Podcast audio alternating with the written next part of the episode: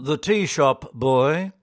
This is written by Father Kurt Zion Pala and comes from Myanmar. Zorzor was my little friend.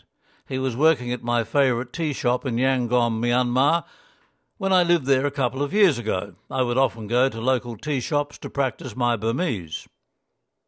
Tea shops in Yangon, Mandalay, and other places in the country often employ children.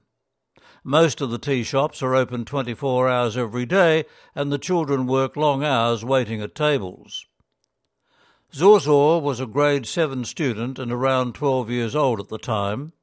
He told me that he was from a village about six hours from Yangon. He lived in the tea shop during the school break, which meant about three months of work. And then he returned to his village to continue his studies. He is just one of many children employed in the tea shops of Yangon.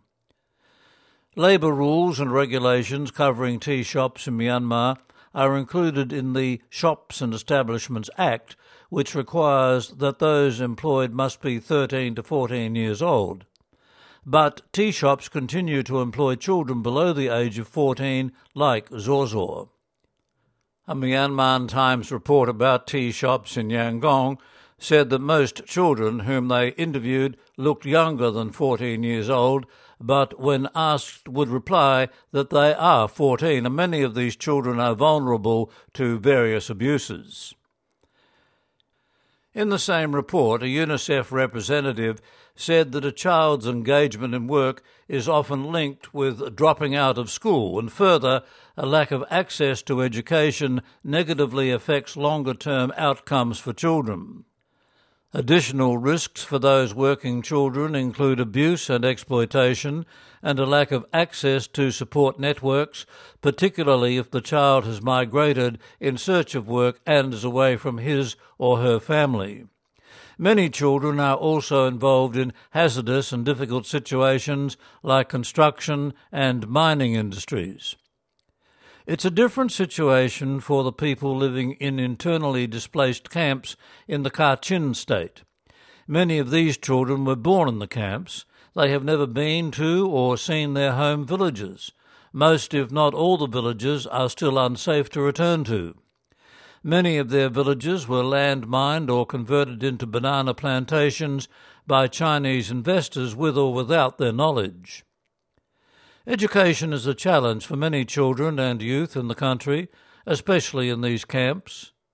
There are many camps all over the state of Kachin where there is an ongoing conflict between the government and the Kachin Independence Organization. Children and youth are the most vulnerable sector of the population. The Columbans work in various ministries that help address some of these issues directly and indirectly. The Higher Education Centre, the HEC in Mandalay, empowers young people to be mature and responsible parents and citizens and to become leaders locally and nationally. Teachers, activists, development workers, and educated persons for the common good of the country and the church.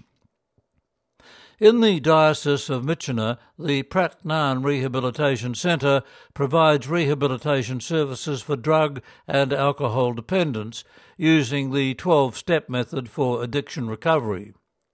We continue to provide assistance for the education of children in boarding schools in many far flung villages in Bhamo and Myitkyina.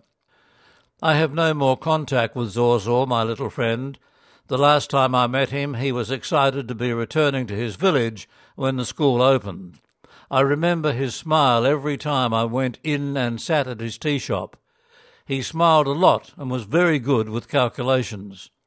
I hope he was able to continue with his studies and pass his matriculation exams. I hope Zorzor is no longer a tea shop boy. That article from Columban father Kurt Zion Pala lives and works in Myanmar.